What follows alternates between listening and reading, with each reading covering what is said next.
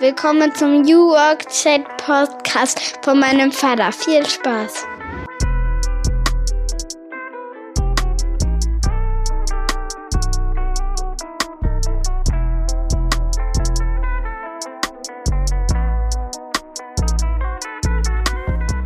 Und damit moin moin und schöne Grüße aus Rostock City. Herzlich willkommen zum wunderschönen New Work Chat Podcast. Ich bin Gabriel und hoste dieses Format seit dreieinhalb Jahren. Freue mich, dass ihr wieder eingeschaltet habt.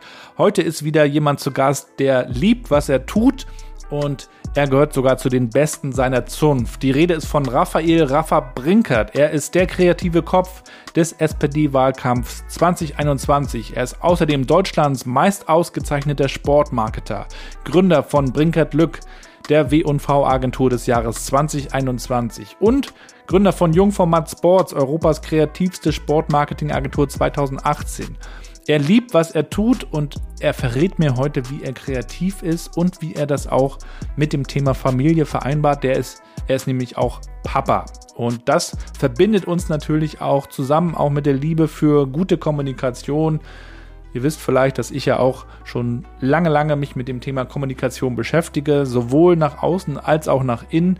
Und von Rafa kann man eine ganze Menge darüber lernen, wie man sich aufstellt als Agentur, wie sich auch Agenturen verändert haben und auch auf den Fachkräftemangel einstellen. All das heute in dieser spannenden Folge mit Rafa wünsche euch ganz viel Spaß dabei und bedanke mich bei meinem Werbepartner Mandarin Medien. Checkt unbedingt mal die Tochteragentur von Mandarin aus. Agentur 2020, die Agentur für Nachhaltigkeit und Kommunikation, wurde gegründet im schicksalhaften Jahr 2020 und berät euch in Sachen Sustainability. Alles rund um die 17 SDGs was es damit auf sich hat, könnt ihr gerne auch auf der Webseite erfahren. Die packe ich euch gerne nochmal in die Shownotes. Und jetzt starten wir durch mit Raphael Brinkert. Der New Work Chat Podcast. Hören Sie rein, denn es ist ein sehr, sehr geiler Podcast. Von und mit Gabriel Rath.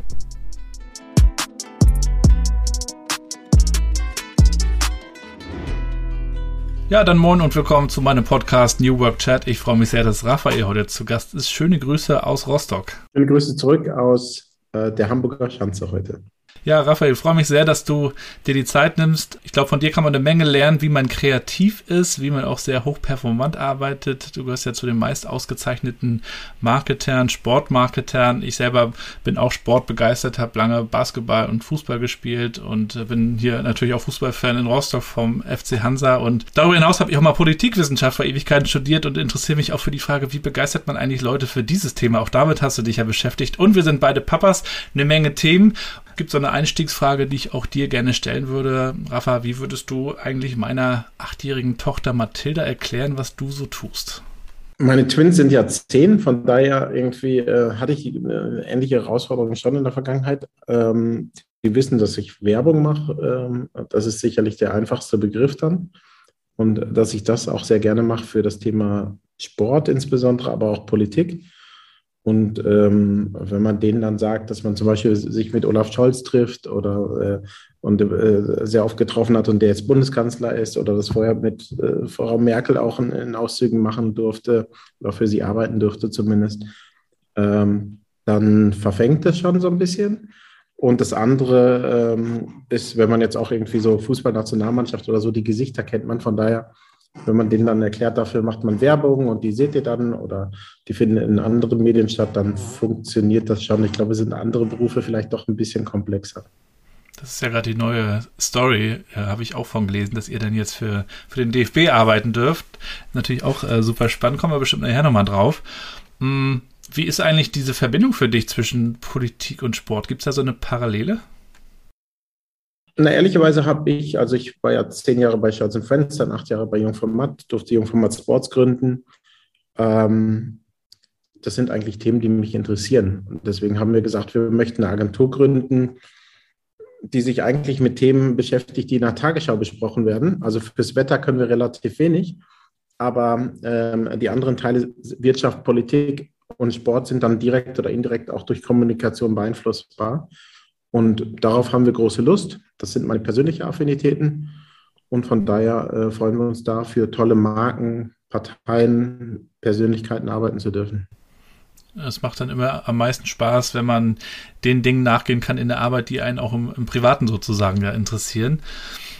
Ich habe auch noch eine zweite Frage, die ich immer äh, am Anfang gerne meinen Gästen stelle. Auch da kommst du nicht ganz drum rum. Mit welchen fünf Hashtags würdest du dich eigentlich so beschreiben? Positiv bekloppt, ähm, 5 AM Club, ja, hungrig, begeisternd und oh, komplex. Positiv bekloppt äh, würde ich gerne gleich mal aufnehmen. Ähm, man muss ja auch ein bisschen verrückt sein, glaube ich, um in der Werbung zu arbeiten. Man muss Dinge hinterfragen und auch mal auf den Kopf stellen, vielleicht auch neu zusammensetzen. Was hat dich denn so in, in deiner Kindheit auch geprägt äh, in dieser Richtung äh, für dieses positiv bekloppt sein? Oder ist es einfach so eine so ein Ding, was immer schon in dir drin war? Also die ehrliche Antwort ist, dass ich komme ja aus Münsterland, aus Haltern am See und äh, bin der Zweitgeborene aus einem elterlichen Bäckereibetrieb. Äh, mütterlicherseits war es eine Glaserei und Malerei äh, oder Glaser und Maler und ähm, von daher gab es immer eine intrinsische Motivation, auch sehr unternehmerisch äh, tätig zu sein. Das ist das eine. Und das zweite ist, dass ich auch echt viel gearbeitet habe in der Kindheit, also in der Bäckerei ausgeholfen habe und vielfältige Tätigkeiten da wahrgenommen habe. Von daher glaube ich, eine hohe, ähm, ja, tatsächlich irgendwie auch ein hohes Bewusstsein zum Thema irgendwie Berufsleben hatte. Und das sehr, sehr früh. Und das prägt mich eigentlich auch bis heute. Und ich habe immer gesagt, ich möchte Dinge machen, die mir Spaß machen. Das darf ich jetzt glücklicherweise im Job. Und nachdem dann wahrscheinlich relativ früh klar war, dass für Fußball Spielerisches nicht reicht, habe ich versucht dann die Themen dann eher ähm, in, in, im kommunikativen Bereich zu übersetzen und zu übertragen. Und das mache ich eigentlich bis heute. Aber du hattest das eigentlich mal vorgehabt, höre ich da so ein bisschen raus? ich glaube, ich habe mich fußballerisch seit meinem 13. Lebensjahr nicht weiterentwickelt, von daher war es dann doch sehr limitiert. Kannst du dich noch an deinen ersten Job erinnern? Also ich habe meine halbe Jugend irgendwie, äh, samstags nachts bin ich um halb drei, drei aufgestanden und hab, äh, war Hilfsarbeiter in der Bäckerei tatsächlich, habe Mohn- und Sesambrötchen machen dürfen. Ähm, dass man sich, äh, ich durfte Eis, eine Eismaschine tatsächlich Eis auch selber herstellen und ähm, bin immer noch überrascht, wie viel Zucker tatsächlich in Eis ist. Ähm, und das sind sicherlich die ersten Jobs gewesen. Hm. Du bist ja 77er Jahrgang, glaube ich. Ne? Ich bin ja 80er und habe Agenturen äh, auch so kennengelernt, dass da sehr, sehr viel gearbeitet wird. Natürlich arbeiteten da auch schon, als ich da so reinkam, Leute, die das sehr, sehr gerne gemacht haben, aber ähm, es gab jetzt keine bezahlten Überstunden und es, ne, wenn Pitches waren, dann wurde eben die Nacht mal durchgearbeitet. Und äh, das führte ja irgendwann auch so ein bisschen dazu, dass junge Leute gesagt haben, ah, ich gehe jetzt vielleicht lieber keine Ahnung, zu einem Startup oder woanders hin. Agenturen hatten dann irgendwann auch so, so ein bisschen so ein Imageproblem. Heute frage ich mich aber wieder, ähm, bin jetzt mittlerweile auch wieder bei einer Agentur, nachdem ich auch bei verschiedenen Unternehmen war. Irgendwie ist es doch so, dass die Leute, die in Agenturen sind, äh, so brennen für diese Aufgabe, sodass ihnen das manchmal auch gar nicht so schwer fällt, auch mal ein bisschen länger zu arbeiten. Was für ein Verhältnis hattest du auch so, als du in die Agenturwelt kamst, von viel Arbeiten, gleichzeitig natürlich auch das Ganze gern tun und hast du das möglicherweise auch so gesehen, dass Agenturen gerade so auch in den 80ern, 90ern, 2000ern noch, noch anders funktioniert haben? Ich glaube, dass bis heute die Agenturbranche eine der wirklich faszinierendsten und tollsten äh, Arbeitsumfelder äh, darstellt. Ähm, dass wir nur irgendwie wie der Schuster, der die schlechtesten irgendwie leisten hat oder so, dass, er, dass wir viel zu wenig um uns werben und um die Branche werben, weil sie hochattraktiv ist für kreative Talente, ähm, weil sie mittlerweile auch nicht mehr, ne? also aus diesen alten Vorurteilen im Sinne von, da arbeitet man ja Tag und Nacht oder so. Mhm. Ich glaube, die Welt sieht mittlerweile dann doch ähm, deutlich anders aus. Und äh, wenn man sich es mal ganz genau anschaut, ist die Agenturbranche oftmals auch eher dem normalen Arbeitswelt etwas voraus durch Arbeitsbedingungen, durch äh, auch äh, Equality, Diversität generell, das Thema Frauenförderung oder so. Man hat das Gefühl, dass die Agenturen da schon sehr, sehr viel machen, dass wir es besser kommunizieren müssen. Und dazu gehört eigentlich, dass man mal auch Gattungsmarketing macht für die Branche. Das fehlt in den letzten zwei Jahrzehnten. Es war immer ein Selbstläufer und jetzt im War for Talents muss man, glaube ich, bessere Argumente haben. Aber man muss sie auch kommunizieren, weil du hast recht. Die Startups und Co. buhlen praktisch um zumindest einen Teil dieser Leute, die sonst früher in Agenturen gegangen sind. So, die Agenturen meisten sind jetzt zumindest nicht exit-driven oder dergleichen mhm. äh, oder arbeiten mit virtuellen Geldern, sondern tatsächlich dann eher als normales Business. Für viele ist es ein normaler Beruf auch geworden. Den müssen wir uns stellen. Ich kann jetzt nur für mich sprechen. Für mich ist es immer noch Berufung. Und äh, mir macht es unglaublich viel Spaß. Und deswegen gibt es da auch nicht diese klassischen, jetzt, jetzt habe ich Feierabend, sondern man nimmt viele Gedanken mit äh, nach Hause oder bei mir ist es oft eher in den frühen Morgenstunden, wo ich dann auch die besten Ideen habe, äh, lange bevor ich möglicherweise im Büro sitze oder im Homeoffice bin oder unterwegs. Ja, da stellt sich ja überhaupt heutzutage die Frage, wenn alles so verwischt, was ist überhaupt Arbeit? Also was ist es für dich? Ähm, wenn man den Interessen nachgeht, fühlt es sich ja gar nicht so an, ne? Nicht immer. Ja, es gibt so einen Satz irgendwie, wenn man das Hobby zum Beruf macht, dann hat man das Problem, dass man kein Hobby mehr hat. Da ist dann auch viel Wahres dran. Ähm, bei mir ist es tatsächlich immer die Leidenschaft für exzellente Kreation, für tolle Kommunikation in Gänze und für auch für Turnaround-Cases. Von daher empfinde ich es jetzt nicht so als Arbeit. Nochmal, ich habe aber auch irgendwie das Glück, dass ich im Bereich gesellschaftlicher Kommunikation, Sport und Politik eigentlich 80 Prozent meines Tages mich aufhalte. Ich weiß jetzt nicht, ob mich der neue Joghurt-Launch so faszinieren würde wie die Kommunikation für die A-Nationalmannschaft oder für den Bundeskanzler, ich glaube nicht. Du suchst schon so ein bisschen die Herausforderung ne? und möchtest vielleicht auch zeigen, also so, so sieht es auch von außen aus. Schau mal, äh, da ist doch mehr drin, als man vielleicht so denkt. Also bei der SPD hätte man jetzt auch nicht gedacht, was da alles so möglich ist. Und da habt ihr ja auch gezeigt, äh, wie man das Ganze weiterentwickeln kann. Also kann es sein, dass du, dass dir diese Herausforderung da auch immer wichtig ist? Na, mir ist wichtig ein Vorher-Nachher-Aspekt. Ich möchte keine Stunden verkaufen, sondern ich möchte Leistung verkaufen. Sehr gerne auch mit einem hohen Anteil einer Bonus-Malus-Regelung, also Erfolgsbeteiligung. Da kommt wieder das Unternehmerische zum Tragen. So, und ähm, daran glaube ich. Also ich, es ist ein anderes Geschäftsmodell, als Stunden zu verkaufen. So, und ich möchte tatsächlich ähm, noch, mir ist ganz, ganz wichtig dieser Vorher-Nachher-Aspekt. Also, dass man eine Marke hat, die wir nicht einfach nur konsequent fortführen oder wo wir etwas nehmen und ähm, ähm, arbeiten dann Projekte ab, sondern dass man wirklich sieht, so, hey, da hat sich etwas getan. Bei der SPD, glaube ich, würde man das un äh, unterstreichen bei anderen Cases, Möbel Hartmann, die wir machen dürfen, ähm, andere Themen, irgendwie einfache Kampagnen wie Schiri, ich habe schon Geld für den DFB als Impfkommunikation, also sehr einfache Cases, die trotzdem Freude bereiten und die auch verständlich kommunizieren. Ich glaube, dieses bei Springer und Jacobi, da gab es damals dieses einfach, exakt und einfallsreich, also diese drei E's. Und da ist so unfassbar viel Wahres dran, aber wir verlernen einfach zu kommunizieren. Und ich suche immer Dinge, die auch möglicherweise Teile einer öffentlichen Debatte sind, eine Stammtischfähigkeit besitzen und die darüber hinaus dann auch eine andere Reibung erzeugen, als kostet jetzt die Tüte Milch 99 Cent oder 1,19 oder whatever. Mhm. Und für diese Herangehensweise bist du auch und seid ihr auch mehrfach ausgezeichnet worden. Agentur des Jahres jetzt auch äh, kürzlich. Wie wichtig sind die, diese Preise? Äh, bei der Gründung, also äh, bei Scholz Wenzel und Jungformat war es so, dass die Agenturen auch teilweise Millionenbeträge ausgegeben haben für Awards, also für Branchenpreisausschreiben sozusagen. Ähm, als wir die Agentur, also als Dennis Lück und ich sie gegründet haben, haben wir gesagt, irgendwie, wir nehmen nicht an Awards teil. Warum? Weil solange diese inflationär äh, stattfinden, führt es nur zu einer Entwertung. Und das merken wir auch, es fördert nicht die Attraktivität der Branche, die Relevanz der Branche im Kundensegment oder im Nachwuchs sondern das Gegenteil ist eigentlich der Fall, dass man das Gefühl hat, das ist so ein bisschen Selbstbeweihräucherung. Deswegen Kategorie, wir haben schließen wir aus, an äh, diesem Preis, Branchenpreisausschreiben teilzunehmen, solange sie inflationär stattfinden und haben gesagt, Auszeichnung statt Awards. Das heißt, wir freuen uns, wenn wir einen Titel verliehen bekommen. Das war bei W&V Agentur des Jahres das Fall. Das war mit Leon Goretzka und Josua Kimmich bei Wiki Corona der Fall mit dem Deutsch, Gewinn des Deutschen Fairplay-Preis dann freuen wir uns schon darüber, weil es natürlich irgendwie dann auch eine Wertschätzung der Arbeit ist im öffentlichen Raum. Aber ihr macht es nicht, um diesen Preis zu gewinnen, sondern ihr freut euch, wenn es am Ende einen gibt, ne? Wir nehmen an keine Award teil. Also von daher äh, können wir ja gar nichts gewinnen. So. Also mein größter Wunsch wäre vielleicht irgendwann mal das Bundesverdienstkreuz zu bekommen, aber dafür muss ich vielleicht noch äh, andere Dinge machen außer Werbung. Ich hatte schon einen Bundesverdienstkreuzträger bei mir im Podcast, den Raoul Krauthausen. Tolle Persönlichkeit.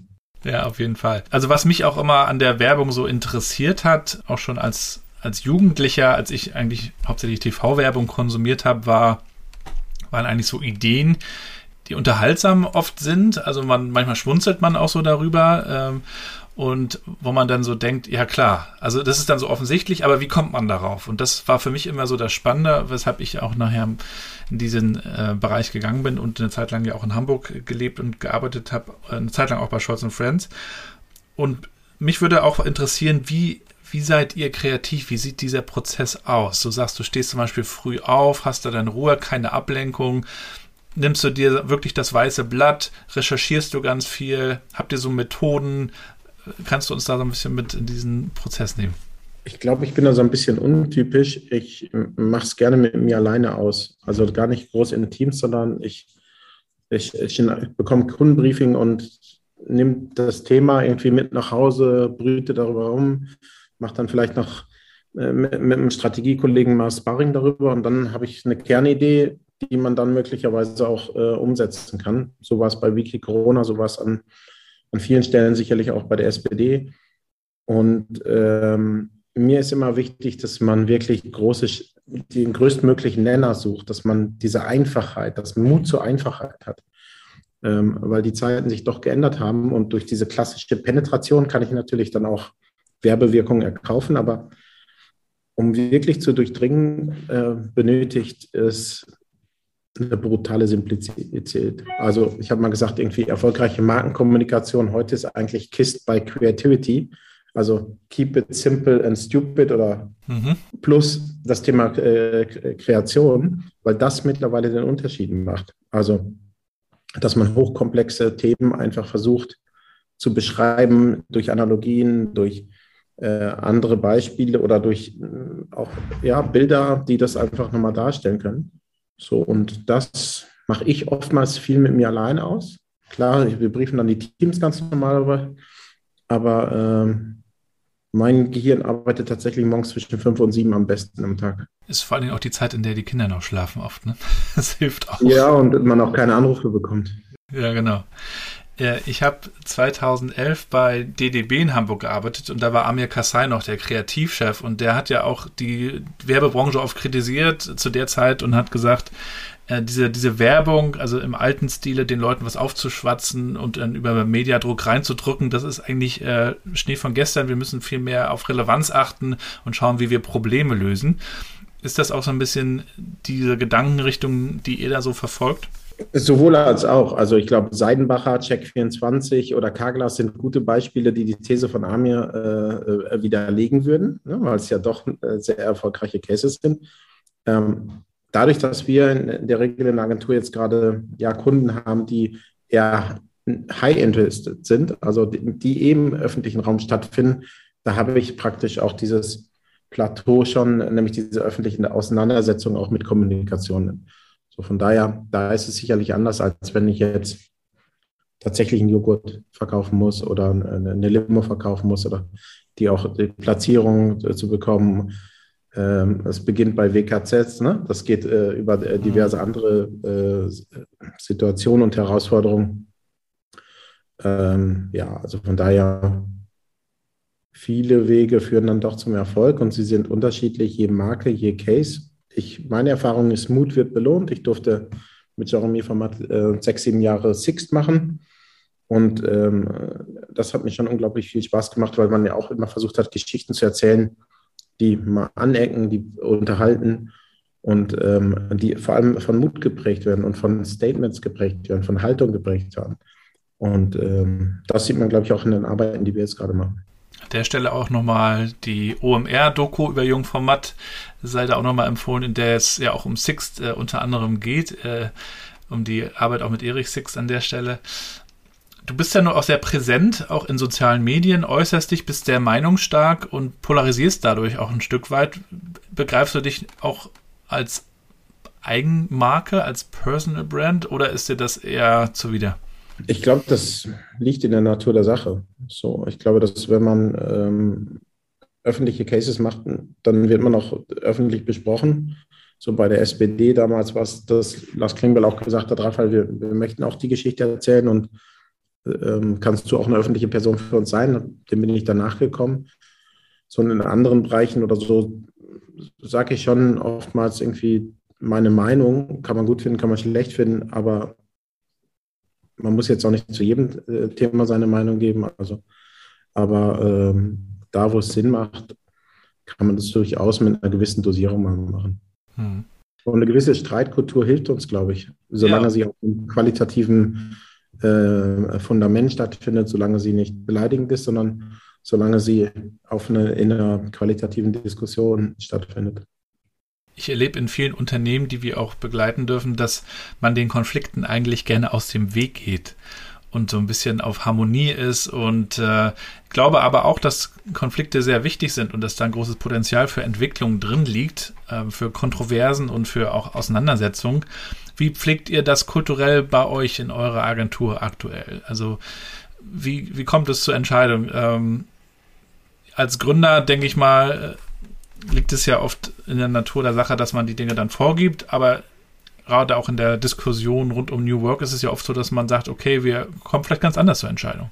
Ich bin großer äh, Freund einer offenen, konstruktiven Streitkultur, weil nur die bringt uns weiter. Also wir wollen nicht den Status quo verteidigen bei keinen äh, unserer Marken, sondern wir wollen diesen Vorher-Nachher-Aspekt haben. Wir wollen es besser machen.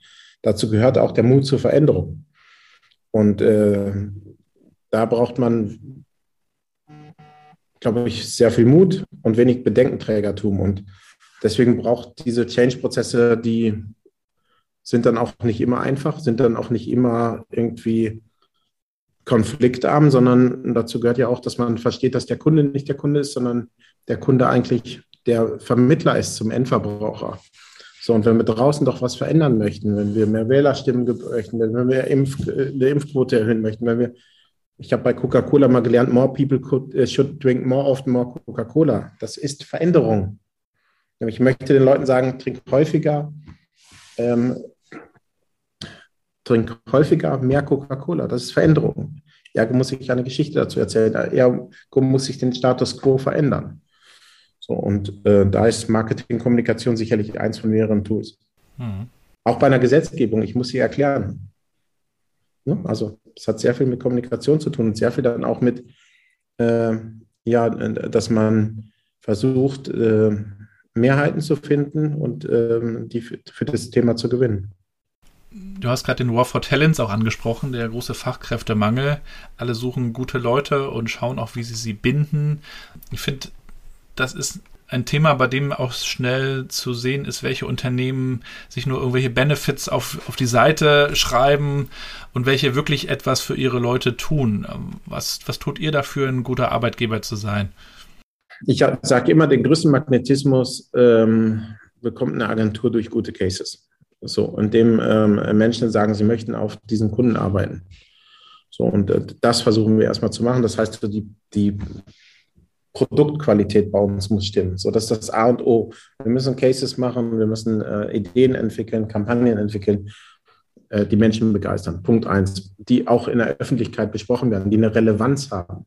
Also nicht die irgendwo bei Branchenpreisausschreiben irgendwie äh, äh, mal ausgezeichnet werden, aber sonst keiner kennt, sondern ich möchte, dass über unser Plakat im Idealfall, dass es eine Stammtischtauglichkeit hat. So, das ist das Erste. Dadurch habe ich schon mal ein bisschen mehr Relevanz. Das Zweite ist, Natürlich machen wir Dinge wie Mobile Office. Wir hatten zum Beispiel in der Pandemie gesagt, irgendwie der, der Mobile Friday beginnt jetzt Montagmorgen. Da damit war das Thema vom Tisch. So, weil wir eh alles in Cloud basiert und Co. haben. Das, äh, ergänzend dazu haben wir jetzt zum Beispiel allen eine Bahncard 100 gegeben, damit wir weniger administrative Tätigkeiten haben zum Thema Reisekosten und Co. Also man kann das, glaube ich, mit einer Vielzahl von Themen machen.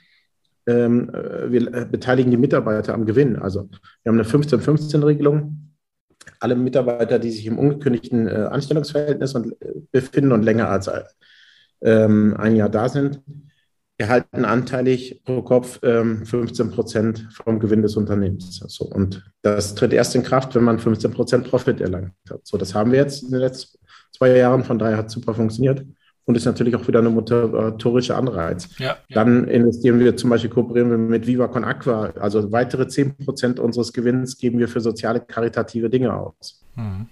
Oder auch soziale äh, Beteiligungen an Projekten wie ein Hotelbau von Viva Con Aqua in äh, Südafrika. So, das heißt, äh, 25 Prozent gehen jetzt nicht nach Übersee oder gehen nicht an Aktionäre oder you name it, sondern gehen einfach mal an die Belegschaft oder aber an kulturelle Dinge für die Belegschaft. Und das ist, glaube ich, schon dann auch eine Differenzierung zu vielen vorhandenen Agenturenmarken. Also euch ist das Thema Nachhaltigkeit sehr wichtig, die, die STGs dann auch um es ganz konkret zu machen? Oder habt ihr dann einfach so ein, ein Gefühl davon? Also, weil ich habe mich gerade kürzlich ähm, gestern mit einem Kollegen über die, über die 17 ähm, STGs unterhalten und äh, wie relevant sie eigentlich für Unternehmen sind. Und es gibt ja Unternehmen, die sagen, ja, so ein paar davon sind ganz interessant und dann machen wir was und andere vielleicht weniger. Äh, ist das für euch Bezugspunkt? Definitiv. Also wir sind ähm, äh, nicht Gewinn, äh, also wir haben keine Gewinnmaxime, sondern wir haben eigentlich eine Produkt- und ähm, Gemeinwohlmaxime. So und von daher ist das ein anderer Ansatz. Ich sage immer, wenn wir gutes Zeug machen, wenn wir die Leute gut ähm, äh, mitnehmen und behandeln, dann kommt der Rest automatisch, also der Gewinn, der sich dann einstellt. Und das ist bisher tatsächlich so auch aufgegangen. Und ist natürlich auch eine Differenzierung dann zu etablierten Agenturmarken, äh, die diesen Weg noch nicht gehen, nicht gehen wollen, äh, weil der Geschäftsführer noch sein dritte, keine Ahnung, drittes Haus auf irgendeiner Ferieninsel benötigt. So, das ist eine, eine Frage irgendwie des individuellen Lebens, glaube ich. Als Vater äh, beobachte ich jetzt natürlich auch viele Kinder, Jugendliche, die politisch aktiv werden, die auf die Straße gehen, Fridays for Future, Demos äh, daran teilnehmen. Unsere älteste Tochter ist ja zwölf. Die hat dann auch mit einmal ein Poster an der Wand gehabt und ich hoffe einfach, dass immer mehr äh, jüngere Leute auch äh, sich beteiligen an so politischen Prozessen. Aber gleichzeitig sehe ich auch, dass es noch nach wie vor eine große Politikverdrossenheit gibt. Äh, ich sehe aber auch, dass Akteure wie ihr viel dafür tut, dass das Thema spannender äh, wird nicht nur sich die Nachrichten anzuschauen, sondern selber auch mit irgendwie zu gestalten und zu diskutieren, das, was du sagst, in diese Diskussion zu kommen. Beobachtest du da einen Fortschritt, dass wir aus dieser ganzen großen Verdrossenheit so ein bisschen rauskommen? Bestenfalls? Also ich würde jetzt ähm, behaupten, dass ich in der vierten Klasse oder in der fünften Klasse auch ein Hardcore-Umweltaktivist war, das vielleicht dann irgendwie zwischendurch mal ein bisschen abhandengekommen ist. Aber äh, Kinder tragen doch sehr, sehr viel Gutes äh, in sich und auch in der Regel auch einen richtig tollen Wertekompass. So, und der, ähm, wenn man den verstärken kann, wenn man den daran erinnern kann und wenn man diesen konservieren kann auch, dann ist es, glaube ich, toll. So, ich würde jetzt nicht behaupten, dass die heutige Jugend zwangsläufig politischer ist als die vor 10 oder vor 20 Jahren. Sie haben nur andere Tools zur Hand mhm. und dadurch bekommen sie auch schneller viel mehr Gehör. Also, ne, das äh, brauchen jetzt nicht Greta zu äh, zitieren, die mit einem Pappschild dann die Welt erobert hat. Aber jede Bewegung oder jeder äh, sucht sich auch so Gesichter. Mhm. Und jedes Zeitgeist sucht sich auch Gesichter, die das verkörpern und Bilder. Und ähm, das hat Greta Thunberg, glaube ich, auf herausragende Art und Weise gemacht mit Fridays for Future und Co. So, aber das haben auch andere vorher schon gemacht. Aber jetzt haben, haben sie Tools. Und wenn ich ähm, sehe, wie 16, 17, 18-Jährige mit welchem Selbstverständnis sie über Marketing sprechen, ja, über Marketing-Tools, über Influencer-Marketing, dann können wir alle davon, glaube ich, sehr viel lernen. Ja, und man sieht auch, wie zum Beispiel in den USA auch Parteien sich schon immer und schon viel früher, als das hier war, ganz anders vermarktet haben. In House of Cards hat man das vor Jahren auch gesehen. Und jetzt, ja, tragt unter anderem ja auch ihr dazu bei, dass Parteien sich ein bisschen attraktiver, zeitgemäßer äh, in der Kommunikation aufstellen. Und ich, ich frage mich oft, warum das so, so, ein großes Problem ist, auch so in der Art und Weise, wie Politiker, Politikerinnen nach wie vor auch sprechen. Ja, das erreicht ja nicht alle Leute da draußen. Also würdest du auch glauben oder sagen, dass, dass da noch mehr Marketing-Skills irgendwie in die Politik müssen? Definitiv. Also wenn ihr auch gerade mit äh, Olaf Scholz oder vor allem mit Angela Merkel arbeitet, wie seid ihr da in der Zusammenarbeit äh, zu diesen Themen? Na, das, die Frage ist ja des Mandats an der Stelle. Ne? Dass man auch, das eine ist die werbliche Kommunikation, das andere ist äh, die politische Kommunikation. Das muss man schon trennen. Und dafür gibt es dann auch wiederum andere Experten. Bei uns war es so, wir waren für die werbliche Kommunikation verantwortlich, für Bundesparteitage, für einen Europawahlkampf, äh, für ein begehbares äh, Wahlprogramm der CDU in 2017 oder jetzt halt dann allein verantwortlich für den Wahlkampf von Olaf Scholz äh, und der SPD und diesem Turnaround-Case. Und das hat unglaublich viel Spaß gemacht, weil es eine hohe Vertrauensbasis zwischen den einzelnen Keyplayern gab. Und das hat man, glaube ich, auch in der Kampagne angesehen, nämlich dass wir versucht haben, bei diesen 10.000 Botschaften, die jeder von uns tagtäglich konsumiert, wo wir sagen, es gibt vielleicht nur noch 4, 5 Prozent der werblichen Kommunikation, die erfolgreich ist überhaupt, dass ähm, wir geguckt haben, dass wir ganz einfache Sätze haben die wir immer wieder kreativ anders aufladen und erzählen. Aber am Ende des Tages waren es vier Programminhalte und dann reduziert auf das Versprechen, Scholz packt das an mit sozialer Politik für dich. So, das haben wir dann über den Respekt, äh, über die Respekterzählung und Kompetenzerzählung gemacht, sodass jeder Fehler von Herrn Laschet oder Frau Baerbock natürlich auf unser Narrativ Kompetenz und Respekt eingezahlt haben. Von daher war das dann so ein bisschen, dass es sich ähm, befruchtet hat. Und dazu gehört eine vernünftige Analyse vorher. Das hat ein Alex Petring bei der SPD herausragend gemacht, auch mit Benny Mick fällt dann im, im Sparring und äh, vielen anderen Protagonisten. Das hat unfassbar viel Spaß gemacht. Mhm. Und das sah man, glaube ich, auch dieser Kampagne an, dass sie so äh, wenig verwässert war, sondern dass sie sehr pointiert war. Ja, ich bin gespannt, ähm, wie sich das ganze äh, Thema weiterentwickelt. Ich würde mir auf jeden Fall wünschen, dass mehr Leute ähm, aktiv werden. Auch das ganze Thema New Work bedeutet ja am Ende Partizipation in den Unternehmen, äh, mitdiskutieren, sich auch dessen bewusst werden, was man eigentlich bewirken kann, sich fragen, was will ich eigentlich, wo will ich eigentlich hin. Und ähm, das ist mir an der Stelle ganz wichtig. Und wenn man sich fragt, was will ich eigentlich, hat das natürlich nicht nur mit Arbeit zu tun, sondern eben auch mit Familie. Es ist eine Frage der Prioritäten dann oft. Und wir sind ja beide Papas, äh, haben wir auch vorhin nochmal kurz besprochen. Wie vereinbarst du eigentlich auch Arbeit und Familie? Also wie, wie schaffst du das bei all dem, was ihr auch tut ähm, und sicherlich auch in der Menge der Stunden, das hinzubekommen? Die ehrliche Antwort ist, ich werde mir selbst in dem Punkt nicht gerecht.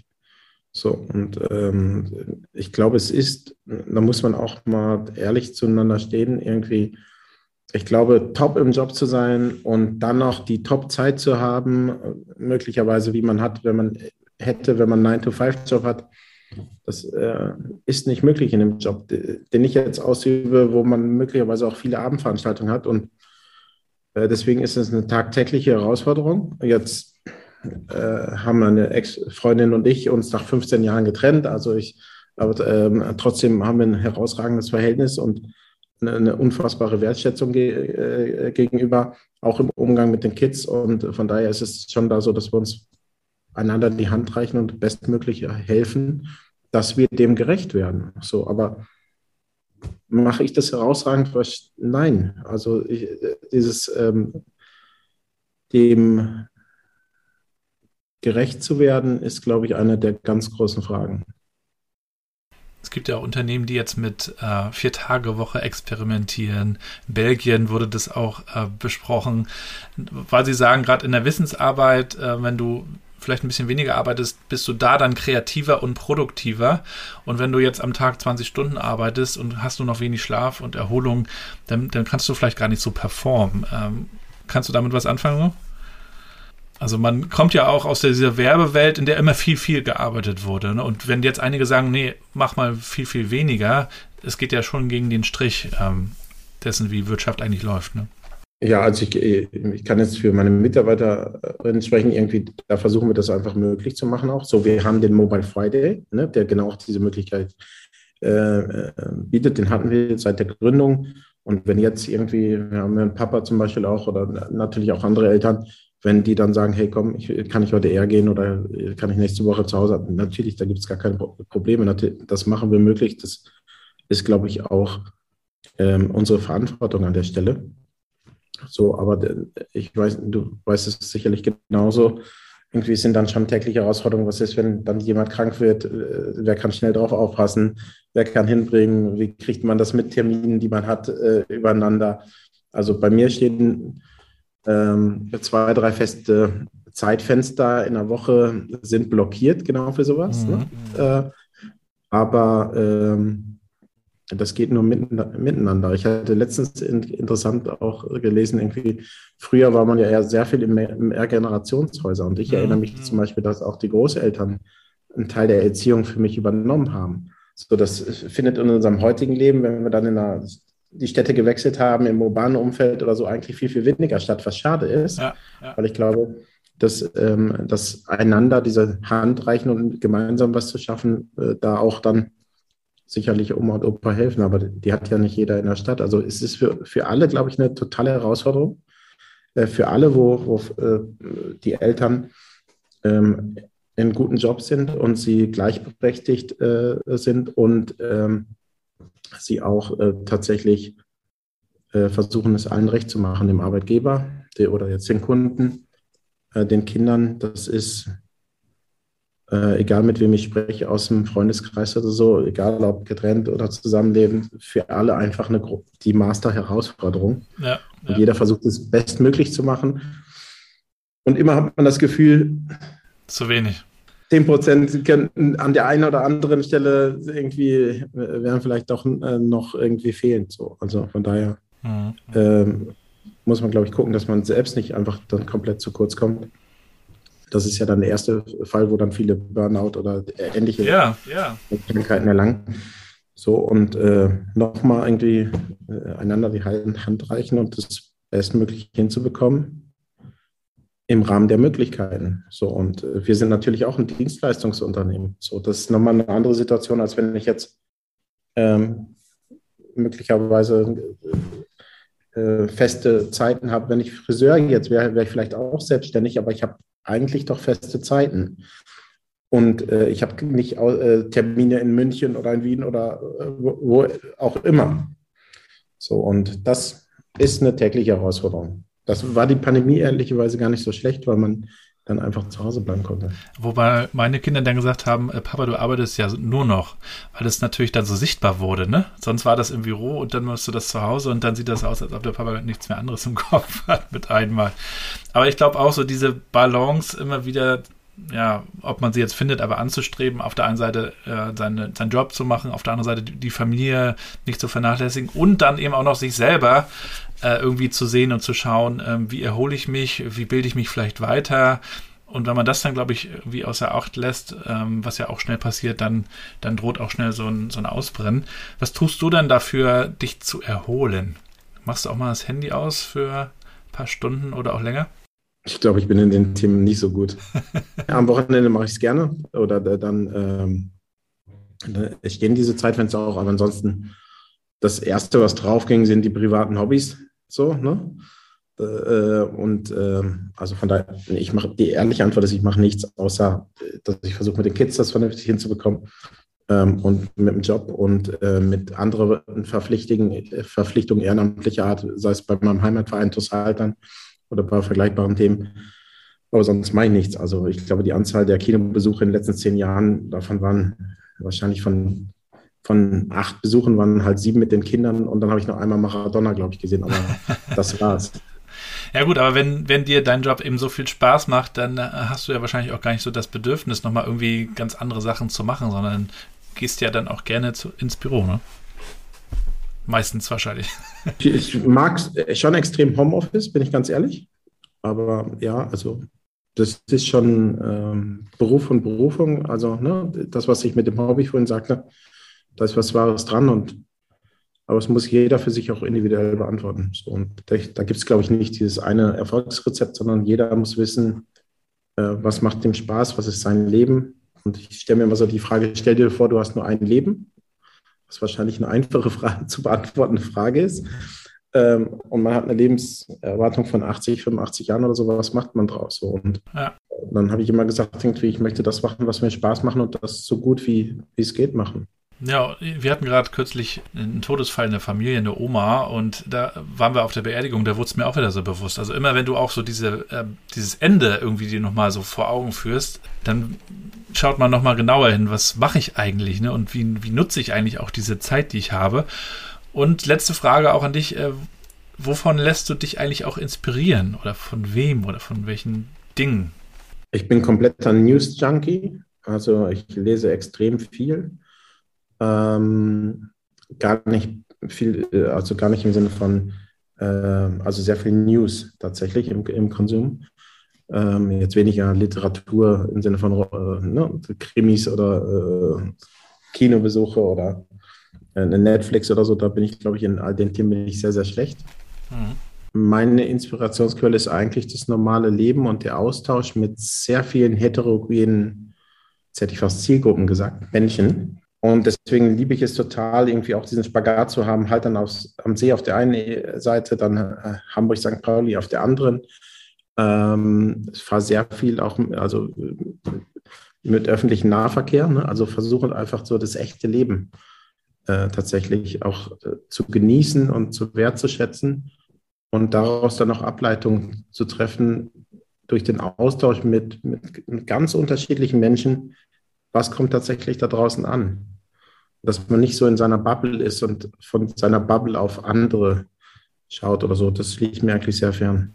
Ja, spannend. Wir werden es verfolgen. Ähm, wo sollte man dir am besten folgen? Auf LinkedIn bestimmt. Zukünftig, glaube ich, auf Turnbull, weil wir äh, auch äh, das Startup begleiten dürfen. Nee, auf LinkedIn eher weniger. Ich glaube, das Beste ist wahrscheinlich in Haltern am See am Fußballplatz. Rafa, vielen Dank. Äh, viel Erfolg weiterhin und äh, viel Gesundheit natürlich. Vielen Dank, danke euch auch. Tschüss. Tschüss, mach's gut, bis bald.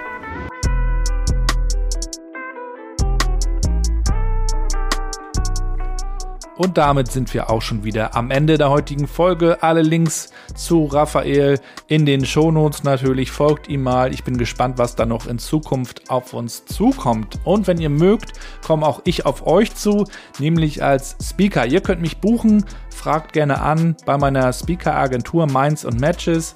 Packe ich euch natürlich auch mit in die Shownotes. Und außerdem gibt es ein neues Sparringsprogramm rund um New Work und Kommunikation, wenn ihr sagt, wir wollen uns anders aufstellen für die Zukunft. Wir brauchen neue Ideen, wir wollen anders zusammenarbeiten, wir wollen über neue Tools äh, lernen und wissen, wie das geht, dann kommt gerne dazu auf mich zu und dann trinken wir mal online eine Tasse Kaffee. Das würde mich freuen und ich freue mich auch ganz besonders über euer Feedback, über eure Nachrichten. Schreibt mir bitte weiterhin, supportet diesen Podcast bitte, indem ihr die Folgen teilt, indem ihr das Ganze natürlich abonniert und bewertet. Das wäre wirklich cool. Vielen Dank dafür. Ich wünsche euch jetzt erstmal alles, alles Gute. Bleibt gesund und bleibt connected.